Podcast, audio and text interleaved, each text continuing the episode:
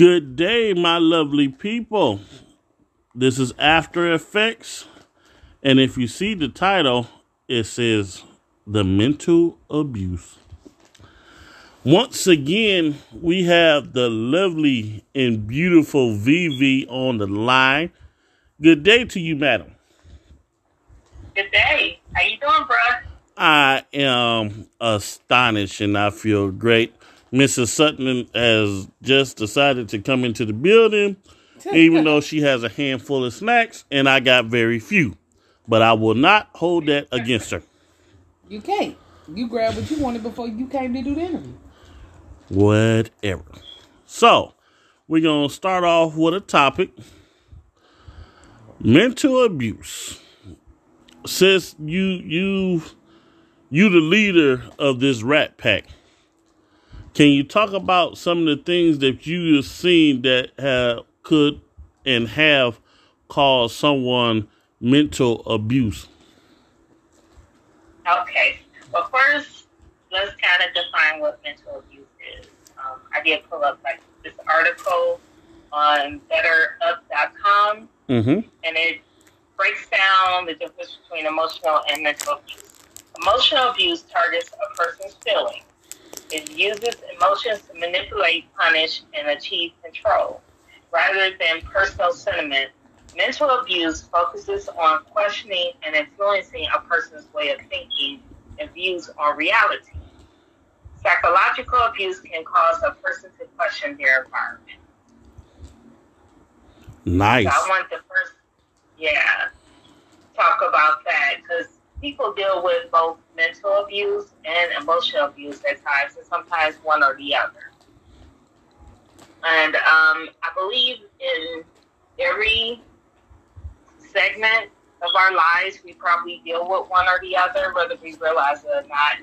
I didn't know for many years that um, I was a victim of it. And people do it sometimes not knowingly that they're that they're doing it. I don't believe everybody is doing it purposely. Um, one of the things they're listed as um, emotional abuse, I know I've done it where you give people the silent treatment. Mm. now, I, I, I, I ain't gonna say nothing, but I'm pretty sure you know your little brother is a little guilty because with the, that's my favorite weapon. The silent treatment, I could go months, weeks, years, possible, and I don't have to talk to you. But go ahead. I'm sorry for interrupting. No, that's good because you need to know this. I mean, it's something that I use as well. It's not that I'm trying, I purposely feel like I'm abusing somebody when I'm doing it. But a lot of times, if I stop talking to someone, it's either because I can't communicate in a way to, it's my way of letting them know I'm upset, Right. Ultimately, without having a conversation, which is not a very adult thing to do. Well, you know, I've have never really grown up. we all still growing in some areas. You know, you need to learn to have those crucial conversations. But if you're like me and you've had relationships where um, you dealt with people who are highly opinionated or they now talk you, which is an, another form of emotional abuse, you don't always know how to have those conversations. Or you were always expected to just be quiet and agree. It's hard to sometimes to know how to have crucial conversations. That's something I'm still learning to do. And I even find where I do find my voice and speak up, then I deal with other type of abuse, which is more mental abuse, where people make it seem like, oh, there was really no problem, you know, or you're crazy. It, it wasn't like how you're saying, which is probably a little bit more intentional because those people don't want to acknowledge what they did or said, Yep. and You- they're upset that you're calling them on their BS. Yes, ma'am. You absolutely right about that. Um, I know for me, for for a long time, and I've actually just gotten to a place where I can finally accept it. Um, that that mental abuse that one goes through, it is it it, it is a it's a mug. Um, for like you said, for me, you know, I felt nobody cared or was listening to what I had to say. Um, I, I'm a musician. You know, the Lord has blessed me with multiple talents. Um, but you know, it, it's society has, and even some people that's been close to me. Oh, you not as good as so and so, and I I can't stand that. Everyone has Oh, yeah. a specific way that they do something. My way might not be your way, and your way might not be my way. How you gonna tell me I'm I'm not good enough? I mean, can you speak to something? Have you ever experienced something like that? I know I have Oh, yeah. lots of times. Oh yeah, the comparison thing. Um, and we, and we sometimes it's so entrenched in our lives, we do it to ourselves. Mhm. Uh, a lot of times we, we get depressed and upset because we compare ourselves to someone else's either success or what it looks like their perfect picture. You know, this person is married. How come I'm not married? Um, but it's taught to us that that comes from home.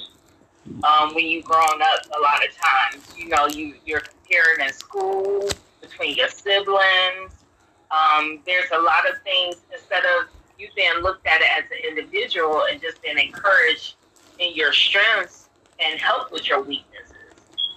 So yes, that is something I have experienced in all aspects. And church, yes, is very guilty of that. Yes. You know, you can't preach like so and so. You can't sing like sister so and so. Well, you don't pray like I pray. You know, you know, anointed pray this way. And, and it's crazy because uh, you just led into the next question I was going to ask you. The church as a body, we're, the light of the world. And you know, if if you see all these different documentaries on on television and in all the different books, the very first thing they start off with, like even in college, they say the first mental abuse starts in the church house, which is crazy. Can you speak to that? Well, I never heard that before, but yes, there's evidence of um, mental abuse in the Bible, and uh, I was prepared for that. Actually, one of the examples uh, we could look at um, David and Saul. Um, Yeah. Saul, yeah, took David under his wing, and then uh, David went and fought his first battle, and the people started singing King David's praises, and they were saying that he killed more people than King Saul. And instead of King Saul ignoring it, you know, he got jealous.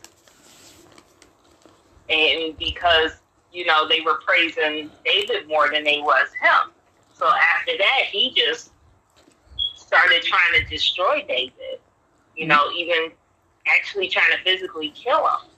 You know, first he tried to control him through his daughter, you know, and then David had a relationship with his um, son, and he tried to taint that relationship. You know, King Saul just tried to manipulate um, David and wanted to kill his reputation. Yep, you're absolutely right.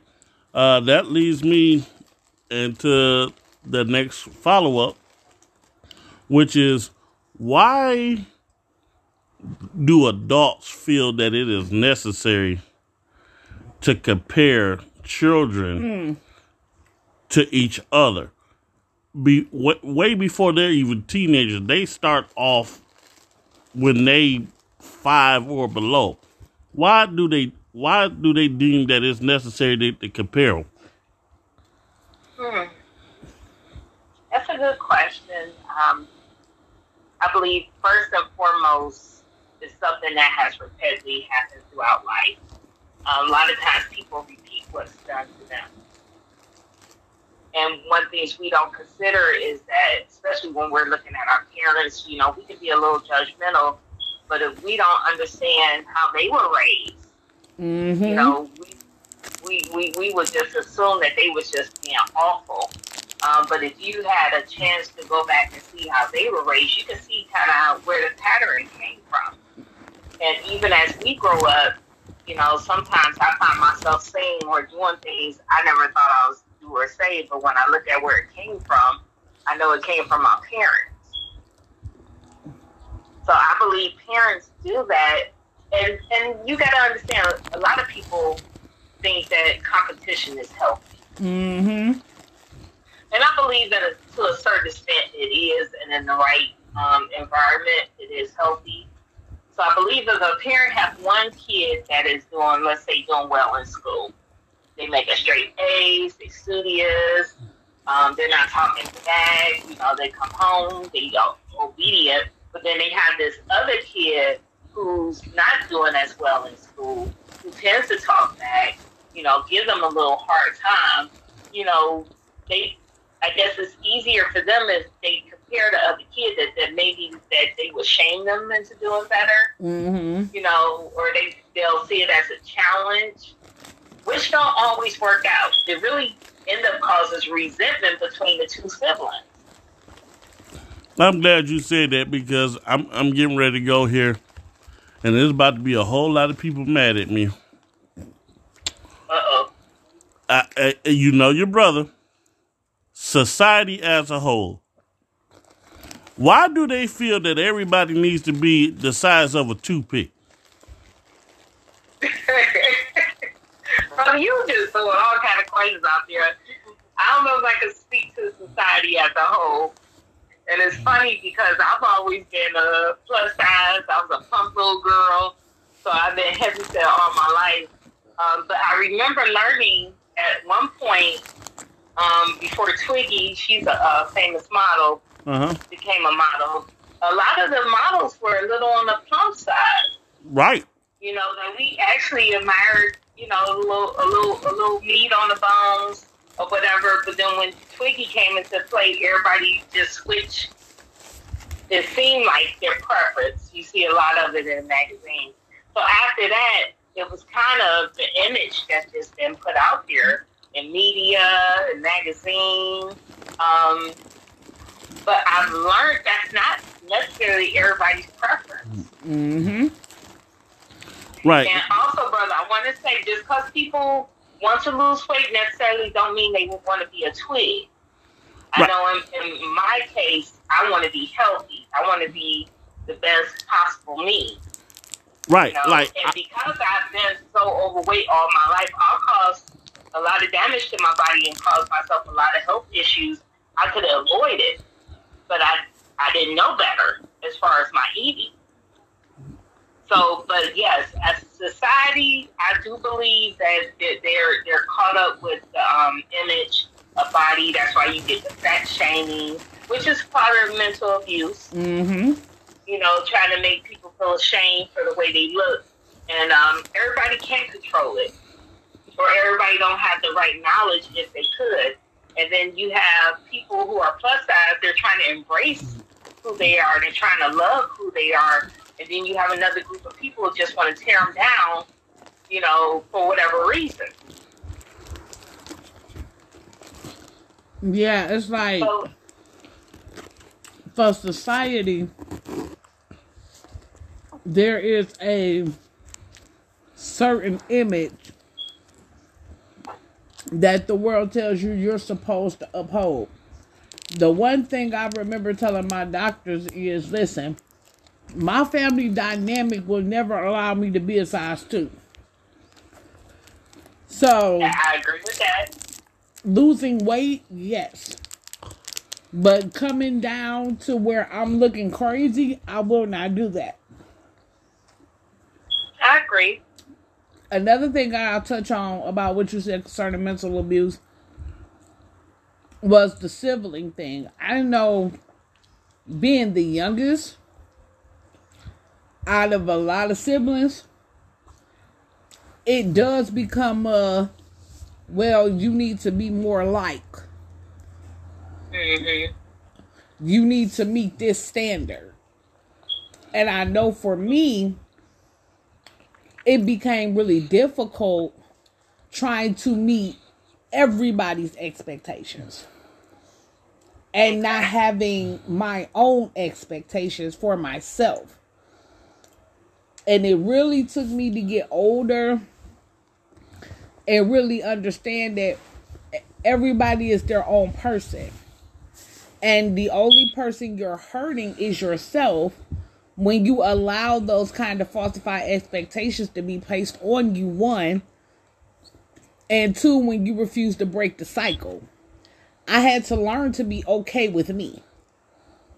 Right.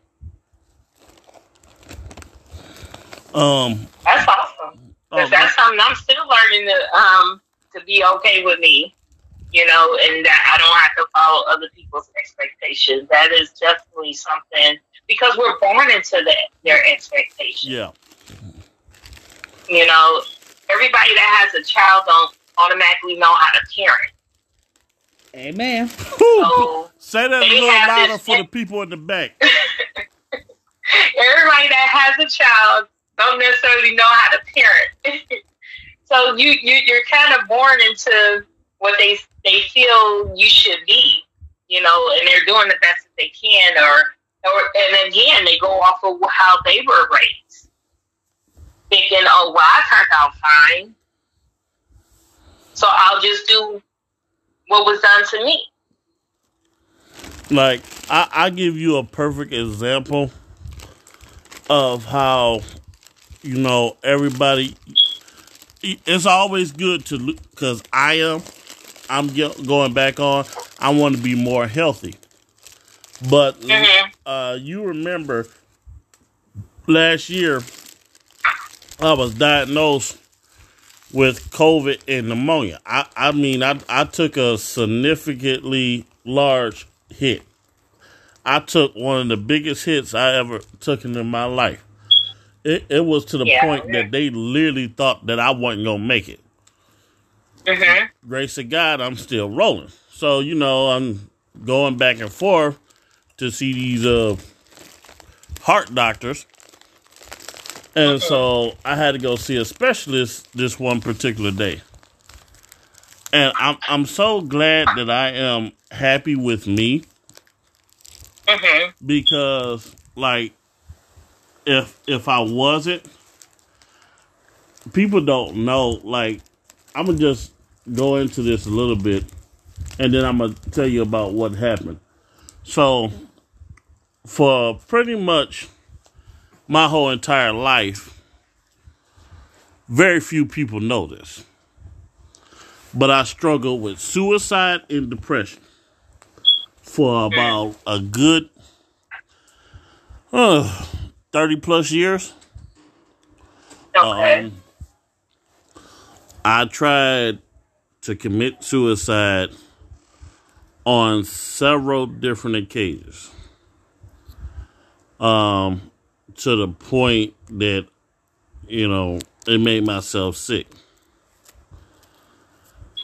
But the reason why I brought this up, mhm. I, when I went to go see this specialist, and I'm not going to call out the hospital that this particular person works for. Okay. The dude straight up told me, and I kid you not, he said, and I quote, that it's hard for fat people to come back from COVID and pneumonia. Wow.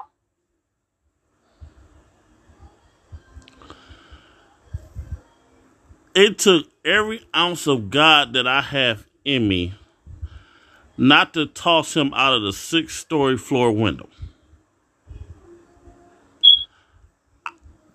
I literally wanted to punch his lights out.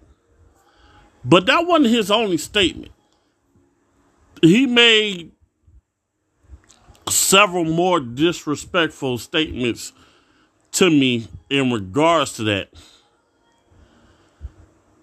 in the same visit. Mm. And literally, I, I thank God that my wife was there because she was able to calm me down. because if if it hadn't been for her, you know, which you don't have no evidence that fat people can't come back to, from COVID. Carmen, you want to go ahead and speak to that? So the thing is, again, there's always a certain perception. Right. There are statistics that say when you're overweight, it tends to cause more problems. Okay. That does not necessarily mean that a person cannot recover from a situation be, because of weight but it is something to be mindful of. But i was always taught that people need to learn how to say things as an encouraging in an encouraging way. When he said that to him one you're not encouraging him. You are discrediting him Talking down to him. you're diminishing him. Exactly. And my statement to the doctor when the doctor said that i said where are your statistics that say that? And his exact words was well it's not statistics it's just facts. Larger people have breathing issues. I said not all larger people have issues breathing I said, so when you make a statement like that, it would be greatly appreciated that one, you say it in a correct mannerism, and two, that you have facts to back up what you're saying. Yeah, he wasn't professional at all. No bedside manner. Not at all. And I mean, we did run throughout that situation. We did run into a few that, like, his first day in the hospital. Um, he just starting treatment. He's just starting everything, and I got there just in the nick of time for the doctor to come in, and the doctor was recommending a medication that's FDA approved for one thing, but not COVID. Okay. And he was saying that he wanted to try it. And I said, Well, what are the benefits of this? What are the side effects of this? Can you explain this to me? And he was like, Well, it won't hurt. He's not getting any better. And my follow up statement was, Sir, he just got here. Mm. He just got here. Right. So But he was blessed to have you there. Yeah, but I mean, this is the thing with the whole mental because had I not been allowed, and you know, especially in the very beginning of COVID, nobody was allowed to be with you if you had to be hospitalized. Yes, true. So I'm upset that he got it at all. But if I have to thank God for anything, is that he got it when things were a little bit more laxed. Okay. So that I was able to be present and of support and of aid. And Mm. that's where we talk about the mental abuse. We think we have to think about the authority because That's true.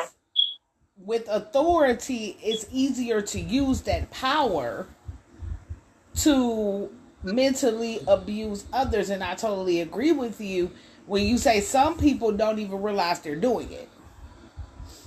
Right. Because they, they don't expect you to question them, or if you do, how dare you? You know, I'm I'm doctor. I went to school. You know, I know what I'm talking about. right. I'm parent, I'm parent, I'm grandparent, I'm I'm pastor, I'm preacher, I'm this, I'm that. And or just all around general, I'm grown. And Right. it's like, okay, while I understand that, there is certain things that you're not going to push off on me. And that's the important thing. right, regardless to your position, there is just certain Mhm. things you're not going to perpetuate onto me.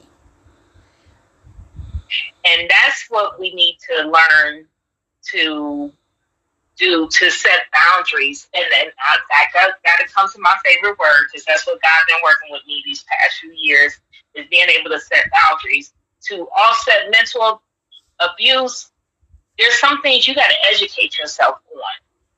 You got to know what you can't question or what you should question you got to know things for yourself. You got to research things. You can't just take people's words for it. So you know how to ask questions properly and what to expect, and to be able to communicate what you will tolerate and what you want to tolerate. Yeah. Um. Another thing I tell you, this whole situation with COVID, pneumonia that had me hospitalized. I've I've never been such in a depression state as I was because after going through that, you know, the the old thoughts, even though I had dealt with it on my own, uh, suicidal thoughts, they they rearose, arise, I should say, um, due to the fact because literally the first forty eight hours I'm in the hospital, and, and I promise you, I'm not making this up. This lady had to be sent from hell or somewhere because every hour and a half she was coming in my room talking about you gonna die. We gonna have to send you to ICU. You we you we, Oh, I don't think you gonna make it. Oh, he ain't gonna make it. You gonna die. And you know, she said it so doggone much. And like I said, I dealt with Who was she? Was she a nurse or just another patient? no, she no, she wasn't a patient. She was a nurse. Oh Um, wow! And as I stated, I, I dealt with suicidal depression thoughts, and so as she kept, and I mean, like I've seen her, I've seen her more than I would ever like to, but she kept coming in. You not gonna make it. We got to send him to ICU. He need help. He he get ready to go. He and she just kept on, kept on, and so finally, uh, Carr got sick or tired of that. She came up there and and had the lady reprimanded. Like, listen, my husband can't get better if you keep coming in there spilling that spilling that nonsense that you doing. And so, I thank God because I don't know what happened. I ain't see that lady no more.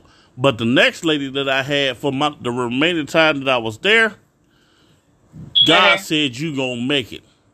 God said you gonna get out of this hospital. God said you are healed. Get up. Do your breathing exercises. You gonna start eating. You got a family that's waiting on you.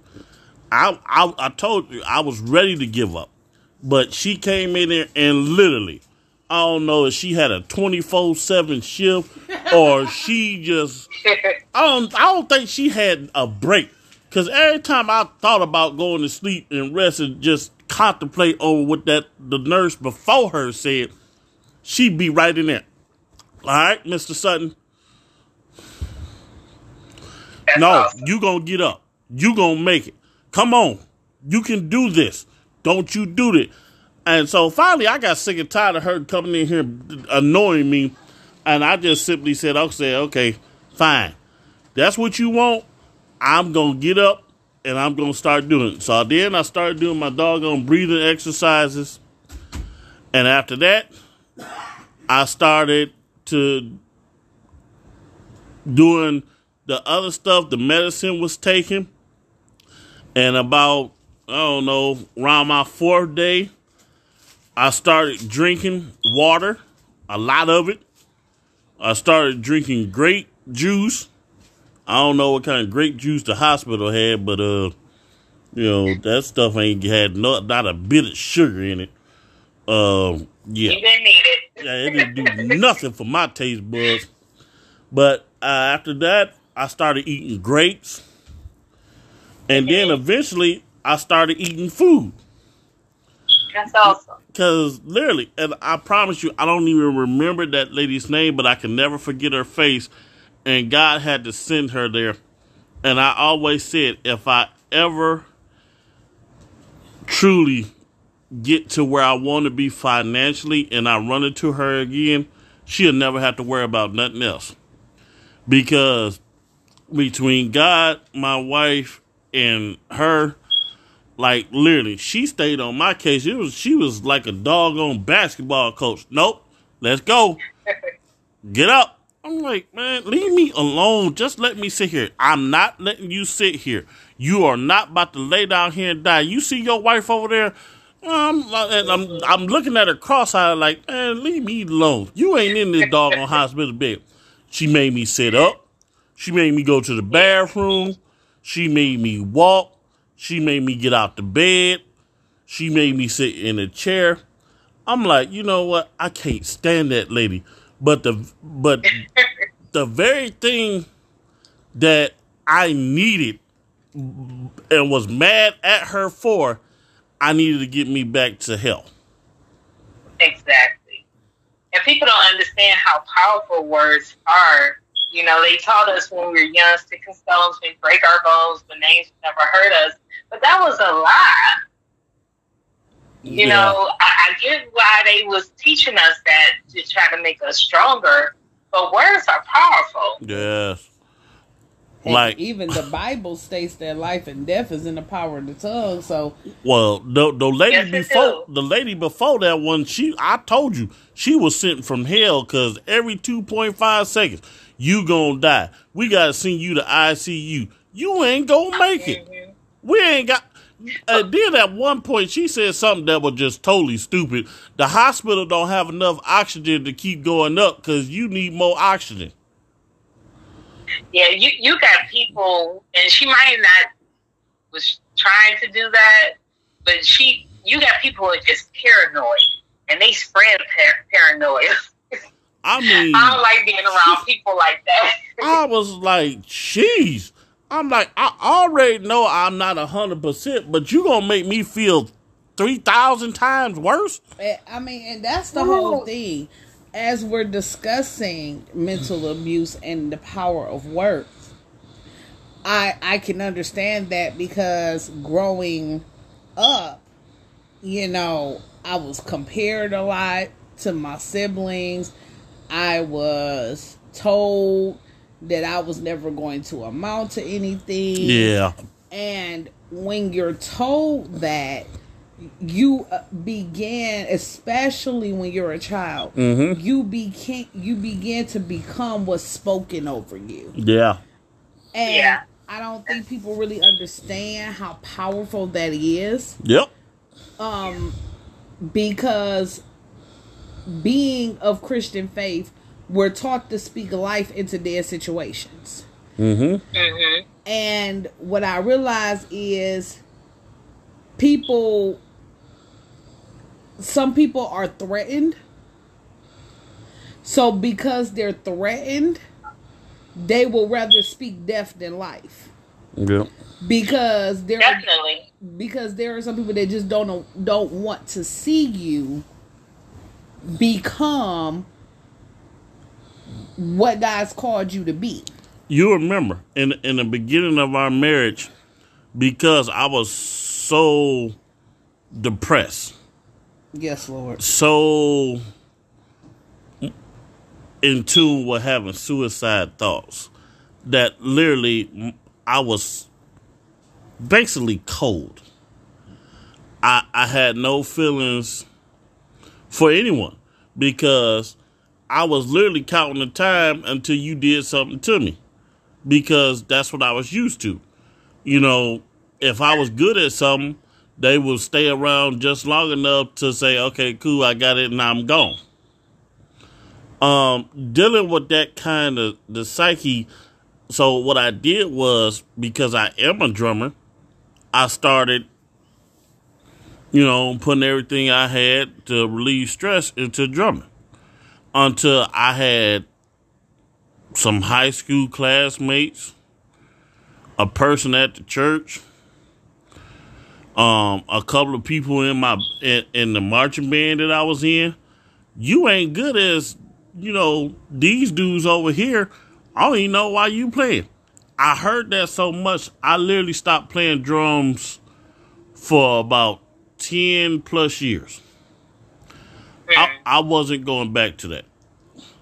I because that's that was the love for me. I loved it, but you know, after so many people said it, I was like, you know, screw it. Right. Um, how, Why I, do it? I mean, I I felt in such a deep, dark depression that uh, I listened to them old blues songs. Oh Lord.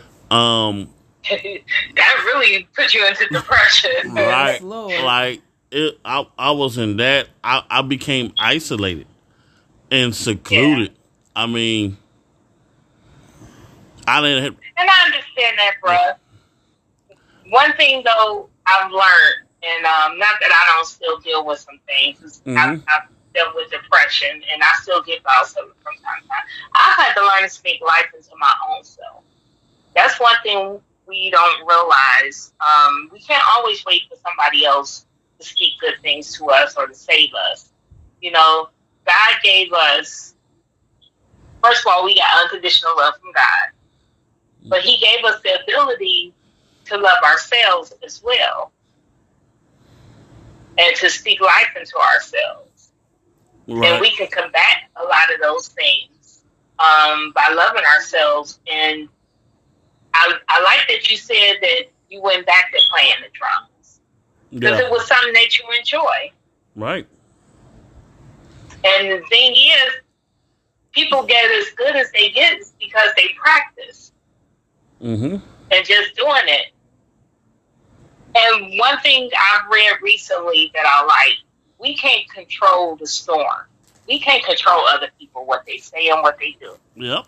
We can only control how we respond to it.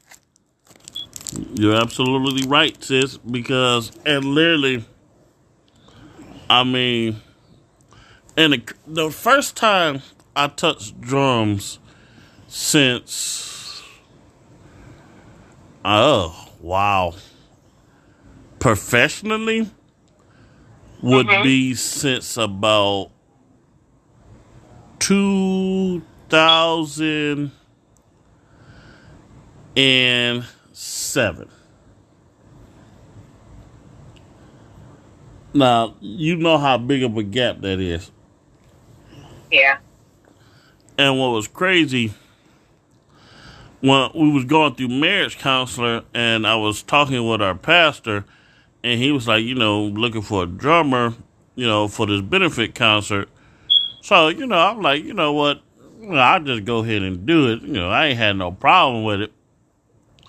Uh, It's it's been a minute since I done it, so I didn't know if I still had it. But you know, it's like riding a bike. Once you do it, you never forget it. And uh I'm what four back four years back in, and uh ev- every day I just get stronger and better. That's awesome. And that's the thing. I mean, it's the same thing with, you know, me in school. You know, I went to college so many times and I was the start stop kid. Everything Mhm. everything that could happen I I was steady giving up every time. Oh well this I need to do this. This is more important than this. Um or I would just quit altogether and go find something else to do. I'm guilty of that. I was not committed to it. And a lot of it had to do with my psychological stance of, well, why put forth the effort? Everybody said I can't do it no way. And, and it wasn't until God brought the opportunity back last year and I had to make a decision. Either Okay. I'm gonna see this through, or I'm not.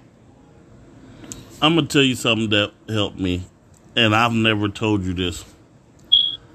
And I don't. Hopefully, I don't get slapped in the back of the head when I say this.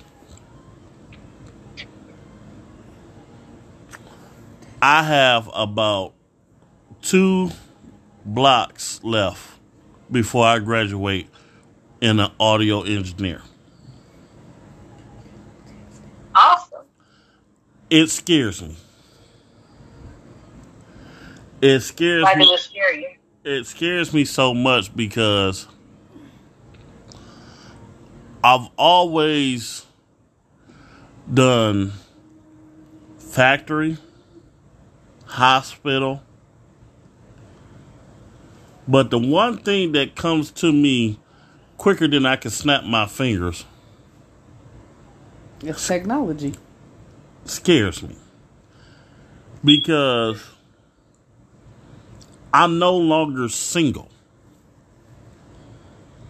I actually have a group of individuals that love me. That sca- that scares me. Because when you're not used to the Greek word is agape. Mm-hmm. It's strange. Hatred, I can deal with. I dealt with it from blacks, whites, and all different nationalities. You say something stupid to me, I say something stupid right back to you. That's cool. I'm I'm I can get down with that. But pure love. I'm not talking about the one you can buy for six ninety nine plus tax, oh Lord. Even that That's shit, baby. or, or for uh nineteen ninety nine per f- every few minute phone call. Or if it's a pay per view per every hundred dollars. Oh my gosh. I'm talking about genuine love. Like I achieved something and you celebrate it like as if you had done it. I have new strength now because I know that I have love. And you and you guys been pushing me uh, and I've I've been hearing literally since I became a part of Agape that there is so much in you. You're more than just a drummer. Mm-hmm. I thought of that first. I thought the individual that said it had was a couple of cans short of a six pack. now I would never tell her that to her face, but I did. Okay. But she told me.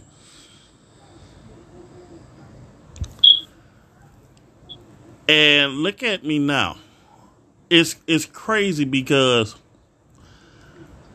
the same month that I was released from the hospital is the same month that I graduate. Matter of fact, it's the same week that I graduate with my engineering degree. Mm-hmm. Okay. Hmm.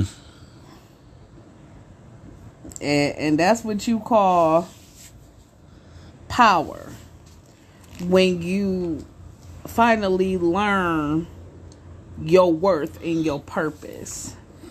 And you no longer live in toxicity that abuse that abuse is something that's so prevalent and it's it's insane. The things that we say to one another, um, how we, how some abuse power, and as you said, Von Von, do even just doing it because they feel like they can, or because Right. they don't know any better. But when it all comes down to it, we have to take accountability for our words and our Yes. actions. If I feel like it's it's like that old saying that we were taught as kids: if you don't have nothing nice to say, don't say nothing at all. That's about the best way to approach it to keep it because once you start, it's hard to stop. And I think everybody's guilty of it. Talking about somebody, talking down on Oh, gossiping. right. And all of it is a part of mental abuse. And it Yes, it takes years for some people. And I mean It took me years. 30. And, and don't forget about the name calling. Oh, Oh, I listen, don't even that let me get started. Don't let me get started with that. I, I can't tell you what how many times I heard you will never find somebody that love you because you ain't worth it. Matter of fact, I was getting ready to go somewhere, but I'm Don't go there. I- Don't go there. I, I'm just gonna put it in a slightly different tune. When it was stated a- in the Mhm. beginning that basically I wasn't on your level. Cut. Wow. I can't tell you. And to this day, they still don't know I overheard that question. Matter of fact, I didn't even tell you to what about a year later that I heard that whole conversation. Mm-hmm. When it was said to you, you don't know this, but after you left that day, I literally went into my bedroom and cried for about an hour. And I am not a man that cry. Period. I had literally thought that they just cr- cost me the greatest situation that has ever happened to me in my life. Hmm. But the part that hurted me the worst was when it was suggested Oh, yeah, okay. that another Yeah, I- I- family member is on your level. That's still funny to me. But I mean, Oh wow. I think when it all boils down to it, there were a lot of things that were said all around the border. And as Von Von has said too, things have been said about her, things have been said. But again, as I stated, you know, sometimes all people know is poison. You, That's true. you This ain't BBD. I'm no, but that's just true. Uh, some people only know poison, and there are people who get excitement off of tearing someone else down Mm, to build Yes. themselves Yes, up. they do. that's powerful. Yeah. And you, we all just have to remember that now we're of age of a choice. Mm-hmm. Yes. So you can choose to accept somebody else's bad behavior. You can choose to allow somebody Yeah. else's words to impact you, or you can choose to do what it says said. Speak life into yourself. The authority is in our courts now. It's not like it was when we were children. And You that know? was the hardest thing for me to learn was to speak life. Even to this day, I still struggle with speaking life into me because for three over a better part of three decades, all I heard was you ain't nothing. Mm-hmm. And that's that. When it all boils down to it, the choice is now ours. And I had to learn that we can't blame anybody else now. Because now it's about you can't control like like said said you can't control what somebody else do but you have the power to choose what you're going to accept And brother, before the show ends, let me challenge you with this. I think what I suggest is that you practice loving yourself more. See what happened all them years, them people didn't teach you how to love yourself.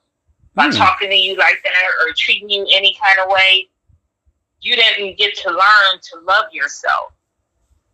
And if you look in First Corinthians chapter 13, that's the love chapter. I want you to read that. I'm sure you've been through it and marriage counseling and you read it as far as my sister concerned. But the next time you read it, I want you to put your name in there. And I want you to ask yourself if you loving yourself this way.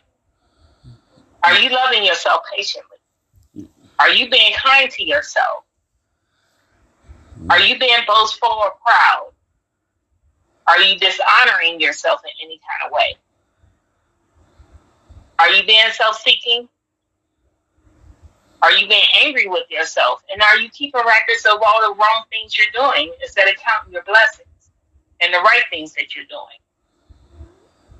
It says, Love does not delight in evil, but rejoices in the truth. You have to rejoice in the truth that you, what you just said. You said, I am love.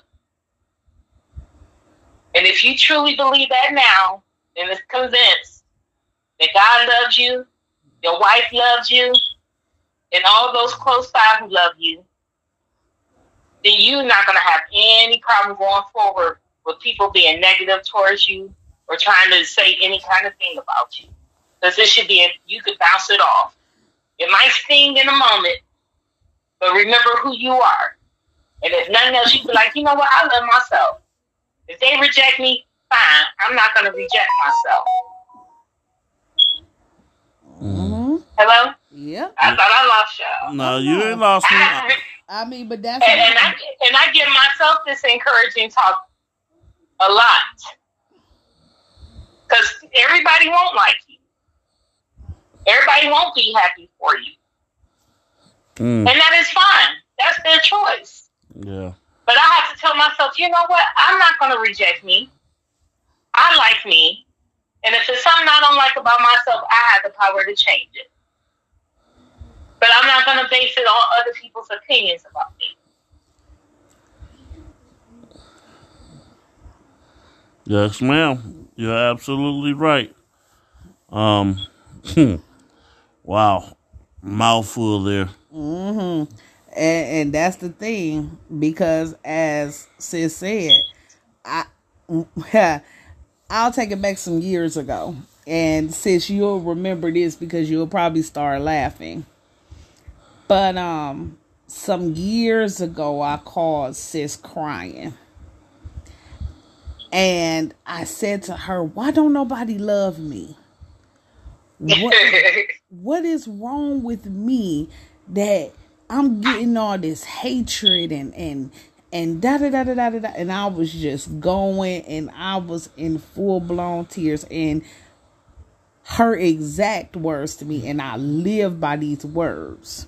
And this is how I learned to stop letting people hurt me because of what she taught me. She said, Don't take it as if people don't love you. She says some people just love selfishly. yeah. In other words, it's a one sided love. Yeah. And she will, and it has been about seven, eight years, and she will never know how impactful that was because that moment taught me to stop having expectations of people. Stop expecting people to love me the way that I love them. I understand I'm an original. Yeah. And if I'm loving people or giving to people with the expectation of getting it back, then I'm not giving from my heart. Mm, That's true.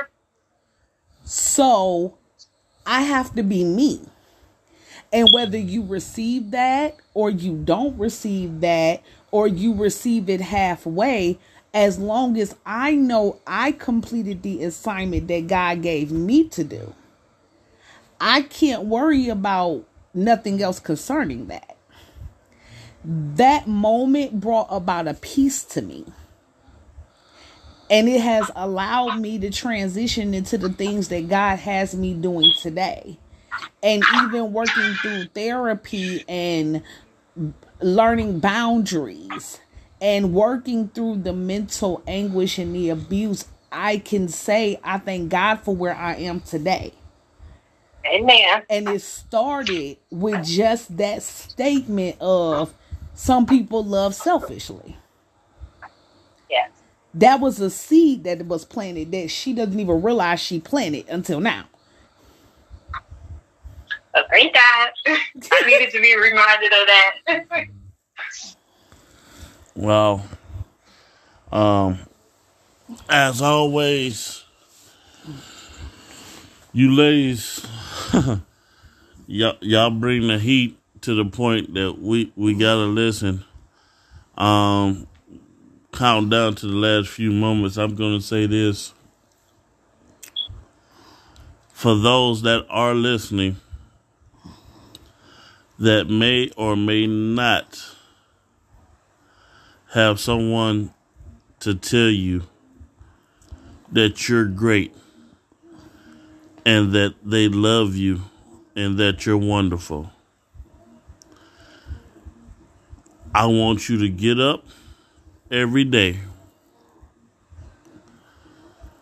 in the morning, look in the mirror, and say, Hey, you, I love you. You're doing a great job. Keep up the good work. Man, mm-hmm. At lunchtime, yes, you are. go into a bathroom in the mirror. Yeah. Repeat it. Dinner time, repeat it. And before you lay down and close your eyes and go to sleep, go in the bathroom and repeat it. Every time you get a chance, whether you go to the bathroom, I want you to repeat it. I am somebody. For Double V, for Mrs. Sutton. I'm Seti said. This is After Effects. We love you and appreciate you. See you soon.